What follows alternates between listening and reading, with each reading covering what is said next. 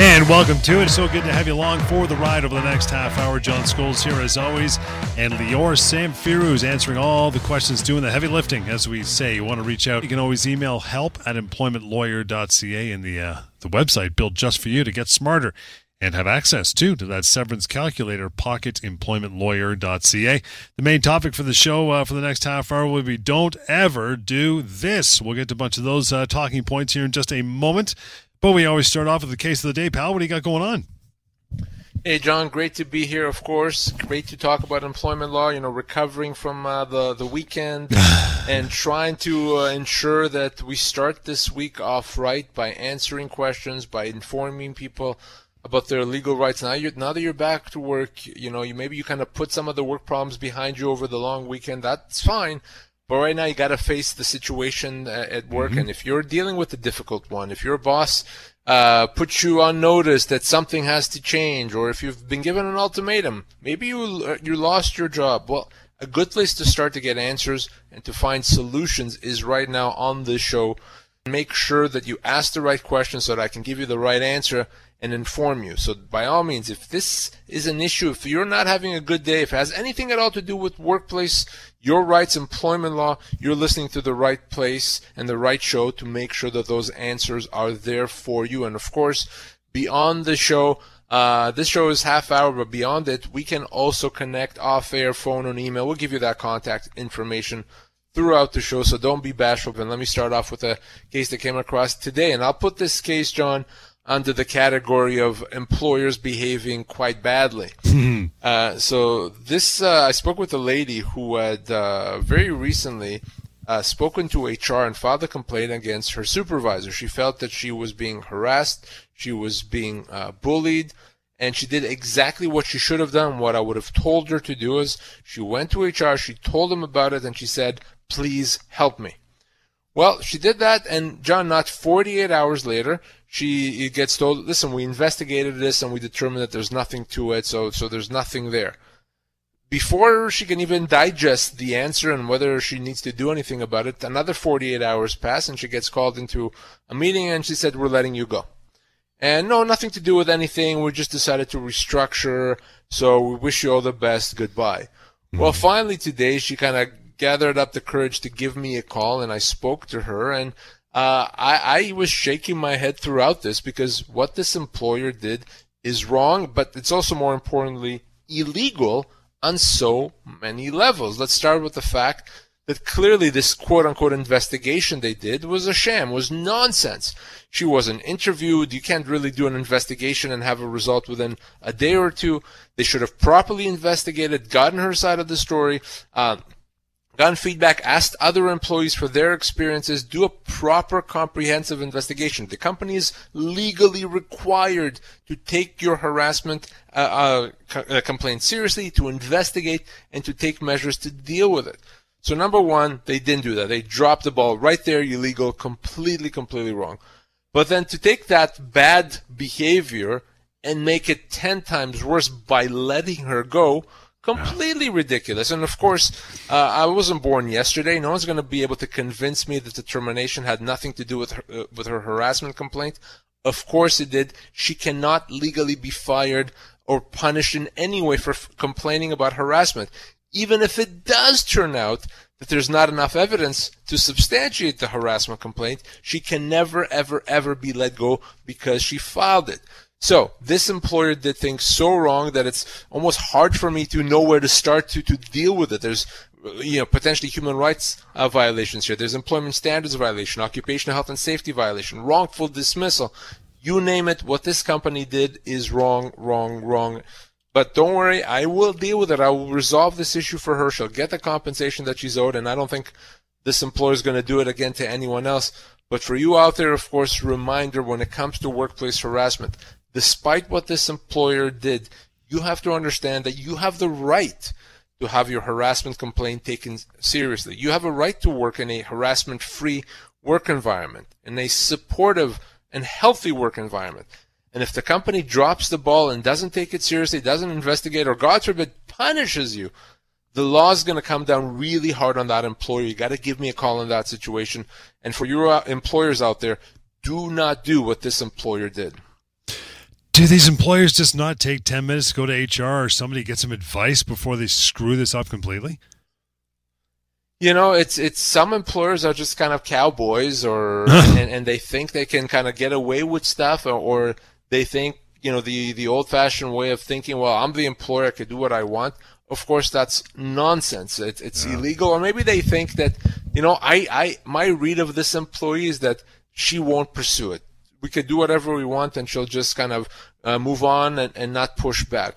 Well, I'm glad that they got this wrong, that she yeah. is pushing back. She did call me, and I'm going to help her. Uh, but I've seen many employers make that call. You know, I think this person is just, if we let them go, we're never going to hear from them again, so let's just do that. Well, don't let that happen to you. If something happens in the workplace, stand up for your rights because those rights are there for you. Don't ever do this. We'll get to those talking points on the other side. Hang on. You sure are, and welcome back to it. Let's get into this. Don't ever do this. Now you've thrown out these, uh, Lior, because sometimes people they step in the mud before they uh, listen to the show or give you a call. So we're going to give them some fair warning, right? Yeah, these are things that, that you just don't want to do. Certainly now without kind of thinking about it, getting some advice. There's it's easy to to have rights, but to give them up without realizing. It. So that's what we're talking about. Things that you don't want to do so that you don't regret it later and give up rights that you actually have. Let's get to the first one. Don't ever accept a temporary layoff without understanding what you could be doing for your future rights. That's right. And this is a great place to start because with a temporary layoff, you actually have a say in the matter. You absolutely do not have to accept a temporary layoff. You can refuse it. And what I mean by that, it doesn't mean you're going to show up to work uh, anyway if your employer says don't show up, but you're going to treat that potentially as a termination and require the company to to pay you severance. So with a temporary layoff, the choices are to sit at home and wait and hope for the best and then wake up every day and see if your employer called you back to work. That's option one. Option number two, of course, is to not do that and to say you've terminated my employment by putting me on a temporary layoff. Now you have to pay me my full severance, and that could be as much as two years' pay. Now, the reason why that's what you want to do, the reason why you don't want to accept that temporary layoff is all it's all about your future rights. By accepting that temporary layoff and sitting at home and waiting and maybe going back to work when the company calls you back, you've given the company the right to do it again and again. And think about it from a future rights standpoint. You can now be in a situation where you work for a few months, you get laid off for a few months, back and forth, back and forth. That's a terrible place to be in, and that's something that the company doesn't have the ability to do to you unless you allowed it to happen, unless you opened the door by accepting that first temporary layoff. So understand that with temporary layoff, even opening the door a crack could be a huge, huge problem. The yeah. better approach often is to say, not accepting this, enough is enough, I want my severance and move on. Don't accept changes to the terms of your employment, even if it's for legitimate business reasons. No kidding. Absolutely. And, and this, it's okay sometimes to be quote unquote selfish, to think about mm-hmm. yourself. So the company may say, well, we need to cut pay because uh, the business needs it or we're struggling financially or we need to, need to change the shifts because that's the requirement of the business. We're going to change your hours. And that may be true. That the business may not be doing well or may, there may be a good business reason to change your hours, etc. That does not mean that the company is allowed to do it. Even if there's a good business reasons, even if they're not doing it to pick on you, the company's not doing well, maybe, and they want to reduce your pay, legally they still cannot do that. That's a constructive dismissal. And of course, the problem here, of course, is that if you accept that change, you've given them the right to do it again and again and again. And this time they've reduced your pay by 13%. Uh, next week it could be another 13 and then 30 and 70 and by the time we're done there's nothing left. Don't let that happen. So the fact that there's a good business reason to make changes does not mean that the company is allowed to make that changes. The law doesn't say, well, you can only make changes if there's a good reason. Law says you cannot make significant changes to terms of employment, hours, pay, responsibilities, location, if your pay, if your terms of employment are changed, it's time to take a step back, give me a call, and let's talk about constructive dismissal. This one we've been hearing about for uh, a lot of actually for the last few months. That is, if you've been working remotely from home, right? Don't just refuse to return to work in the office. So let's, yeah, we're kind of flipping this around here. And a lot of people, um, many, many people, in fact, across the country during COVID started working remotely, working from home. A company said, we need you to work from home. And many people did that. Well, a lot of us now have kind of built our lives around that. And, yeah. you know, we've arranged our home offices. Maybe we've moved. Maybe we made different childcare arrangements because now we know we're home. Well, what happens if the company says, well, okay, now we're past this pandemic. Now we want you back in the office. I know it may be easy to think, well, they can't do that, so I'm not going back. I'm just going to say no. Unfortunately, it doesn't work that way. And, and by saying no, you may be considered to have resigned your employment. A company is allowed, in most cases, to have you go back to the way things were pre-pandemic, pre-COVID. So if before the pandemic you were working in the office, they're allowed to say now come back to the way things were. So and if you say no, then you're giving up your rights. You're actually giving up your job there. So you want to talk to your employer and work out a solution with them. Maybe they'll agree to allow you to be more flexible and sometimes work from home and sometimes from the office, maybe a few days a week, etc. Now, it's very different though if you were hired specifically to work from home. If right. you were hired to work remotely, well, then the company can say, now we've changed our mind. Now we want you to come back into the office. That they cannot do because that's changing terms of employment. But if you were working from from the office pre-pandemic, yeah, in many cases, most cases, the company is allowed to say, "Come back." Here's a good rule for life as we uh, go through our list of don't things uh, things you don't ever want to do and don't sign an employment agreement or anything without knowing exactly what you're signing. You know, initially I said don't sign an employment agreement, but we need to be broader than that. If your employer wants you to sign anything, well, let's take a step back here, okay? It's rarely a good uh, idea, and it's rarely there's a really a good reason for the company to want you to sign a document. Certainly when it comes to an employment agreement. Oftentimes, a company may want you, if you're already working, to sign an agreement that takes away rights that you would otherwise have, that eliminates some of the entitlements that you have and gives them to the company. Maybe it's a term that uh, limits your future severance. Maybe it's a term that allows the company to make changes to the terms of your employment. So anytime a company wants you to sign something, we need to understand what you're signing. So don't just look at, well, they're saying here my salary is going to be the same, my vacation is going to be the same. So who cares about everything else? I'll just sign that. No. Let's understand even the kind of the fine print, so to speak. What does it say? What does it do? And what could you be giving up by signing it? Always be suspicious if you're asked to just sign a document out of the blue. Best thing to do is send me a copy of it. You can email it to me. You can even fax it to me if you prefer. Let me read it. Let me tell you what it does, and let me tell you if there's something that you should be worried about. But you do that first before you sign. Once you sign, it's a problem. And most employers are, are reasonably, you know, flexible with, hey, can I just take this home for a night or two, whatever, and have a look at it first, right? Absolutely, they are. And, and but, but if they're not, no, no, we need to sign right now be extra suspicious. Right. Then I can I can certainly tell you shouldn't be signing. If your employer says, "No, no, no, we need you to sign this right now before you go on your lunch break." No. Terrible idea to do that. I can almost assure you that there's something there that the company is trying to kind of pull pull uh, pull over you. So please don't let that happen. Topic is don't ever do this. Don't forget about your employer. That is if you're off on a medical leave, yeah? So we're talking about things you don't want to do and forgetting about your employer, ignoring your employer, not being in touch with your employer while you're off on a disability leave, a medical leave, that's not a good idea. So if you're off for, and I'm not talking if you're off for a few days, that's okay. Mm. After a few days, you, you contact your employer and it's fine. But if you're going to be off for an extended period of time, don't forget about your employer. Stay in touch with them. Let them know that you're still out there, you're still working on getting better, or you still hope to have an update for them at some point. What you don't want to have happen is by being completely out of communication, for the company to almost assume that you've resigned, that you've decided you're not coming back to work, or that maybe you'll never be able to come back to work because we haven't heard from you in months. So that just complicates matters and it's unnecessary. So my best advice, if you're going to be off for medical reasons for a significant period of time, you know, more than just a few weeks, stay in touch with your employer. Every few weeks, send them an email yeah. or a text message. One or two lines is all that's needed saying just, hey, employer, an update. I'm still uh, uh, getting treatment. I'm still working on getting better. and I'm hoping at some point to be back to work, or I'm I'll, I'll have an update for you in two months, three months, whatever it is. Just something so that they know you're still there. You haven't abandoned your job. You're still planning on maintaining your status as an employee.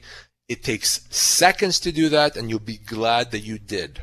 This next one's uh, interesting too because we always, uh, you know, people usually ask for a little more clarity on this one, and, and you put down "don't quit unless it's completely voluntary."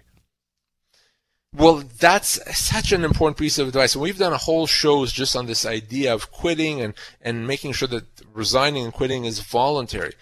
By definition, if you quit and it's not voluntary, voluntary, that's not really a resignation. You shouldn't be resigning. Sometimes a company may give you this ultimatum. We need you to resign or else. We need you to resign or, you know, bad things are going to happen. Well, what the company is really trying to do if they if they say that is they're trying to avoid paying you severance. They're hoping that you'll just say I quit and then hey, if you quit, we can just avoid tens of thousands of dollars in severance that we would otherwise have to pay you. So no, no, no. If you decide you don't want to work, if it's completely voluntary, sure, do what you need to do. If you need to quit, absolutely. But if it's not voluntary, the answer should be no. I am not quitting. I'm going to continue working until you, employer, tell me to stop working. At that point, you've terminated my employment and severance has to be paid. So do not quit just because you feel like you have to. You don't have to. Do not quit because your employer is pushing you, threatening you, uh, and, and pushing you. Do not. Continue working. And let the company end employment if they want to do that, and then get your severance. Otherwise, you're making it that much harder to get what you were legally owed. You know, the next one down on a list of things that you don't ever do. This one we've been hammering home forever, and people sometimes just get lazy. They forget to do it. That is, don't forget to document everything. Certainly. This is so important. Don't just take someone's word for it. Don't go by memory. Don't hope that someone is going to later say, yes, did this happen? Sometimes people lie. Sometimes people forget. Sometimes people get confused. So if in fact something happened that you want there to be a record of, create that record, document, write it down for yourself, or send someone an email confirming what happened. Maybe you were given a promise for a pay raise. Well, that verbal promise is not going to be very valuable unless you can prove it. One way to do that, if someone promised you a pay raise, send them an email confirming uh, I'm really happy about the conversation we had today. Thank you for letting me know that I can expect a pay raise at the end of the year. Great, wonderful. That's all you need. Uh, if your boss told you about uh, about some issues that they're having with you, well, and you wish that there was a record or the record of what you responded to them, send them an email. Make sure that it's all in writing. If it's not in writing, it doesn't exist. So very, very important to do that. Uh, I never want to get into a kind of he said, she said type of a situation if I can avoid it. It's easy to document things. If you're not sure how to do it in a specific situation, give me a call. I can talk you through it, but always document. Let's get to a couple more of these here. That is, don't just accept unfair discipline or an inaccurate performance review. Absolutely. And what we're talking again, things that you don't want to do. So if your employer is di- uh, giving you discipline, you've you made a mistake, we're suspending you, we're giving you a warning, or they're giving you a bad performance review. If it's not right, if it's not accurate, if it's not fair, you have to say something about it. And it's not enough to just say, well, I disagree with it, but I'm not going to say anything because it's uncomfortable. By you being silent, by you not saying anything, it's the same as you agreeing to it. And if you agree to it, what could happen is that could allow the company potentially to use it against you when they want to let you go. Mm-hmm. Not a good idea. So you have to say something about it. But of course, when I say say, what I really mean in writing. So if you don't agree with the negative performance review, if you don't agree with the warning or the suspension that they gave you, send an email, okay? It, detail is fine, polite and professional, saying, here's why I don't agree here's why I don't think it's fair what you're saying, or here's why it's wrong. Here's some additional facts that you need to know about. Send that email. By sending that email, you're preserving your job, you're protecting your rights, and you're not making it easier for the company to let you go. So never ignore. We're talking about things you don't do. You don't ignore negative performance reviews or discipline. We save the uh, big one till the end. We've been pounding this one home for 10 years, and that is do not, do not sign that severance letter. You know, this is such a big one. And, and, you know, this is the reason when we do the show, we started the show 10, 11 years ago. It's because of this. Because still now, every single day, I get calls, I get emails from people. Uh, they signed that severance offer and they realize, oh my God, I made a mistake. I didn't know when I signed it. I thought it was a fair offer. Now I realized, holy cow, they owed me another $35,000. What do I do? Lior, please help me. Can't, unfortunately. Once you sign that severance offer, you've accepted. There's a binding contract between you and the company, the company that lets you go. And you can't really get out of it, no more than the company can get out of it.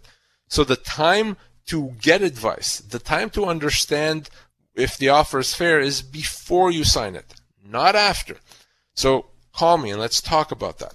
Go to the severance calculator. You can find that at pocketemploymentlawyer.ca. Over 2 million people have used it for exactly that purpose. Make sure you understand what you're uh, what you're asked to sign, and the reason why it's so important to do that is that 90% of you, 90% of you, when you're looking at that severance letter, whatever that letter says, is a lot less than what you're actually owed. And I'm being conservative; it's probably closer to 95% of you. So that's why it's so important to do that. Do it right. If you sign that severance offer and then get advice, then it's too late. So do not sign. I don't care what the deadline is. I don't care if you think it's fair. I don't care if the company tells you it's fair. Right. Your job to make sure it is. So call me or go to the severance calculator or speak to someone else if you don't like me. But get advice before you sign. And with that, we are done. Appreciate you listening. You want to reach out now to Lior and the team, always invited to do so. And there's no pressure indeed. 1 821 5900. Again, 1 821 5900. Help at employmentlawyer.ca. That website, use it. It's free, it's anonymous. It's got lots of information there in the uh, severance calculator as well. Pocketemploymentlawyer.ca. Back in here tomorrow at 6.30. We'll catch you then.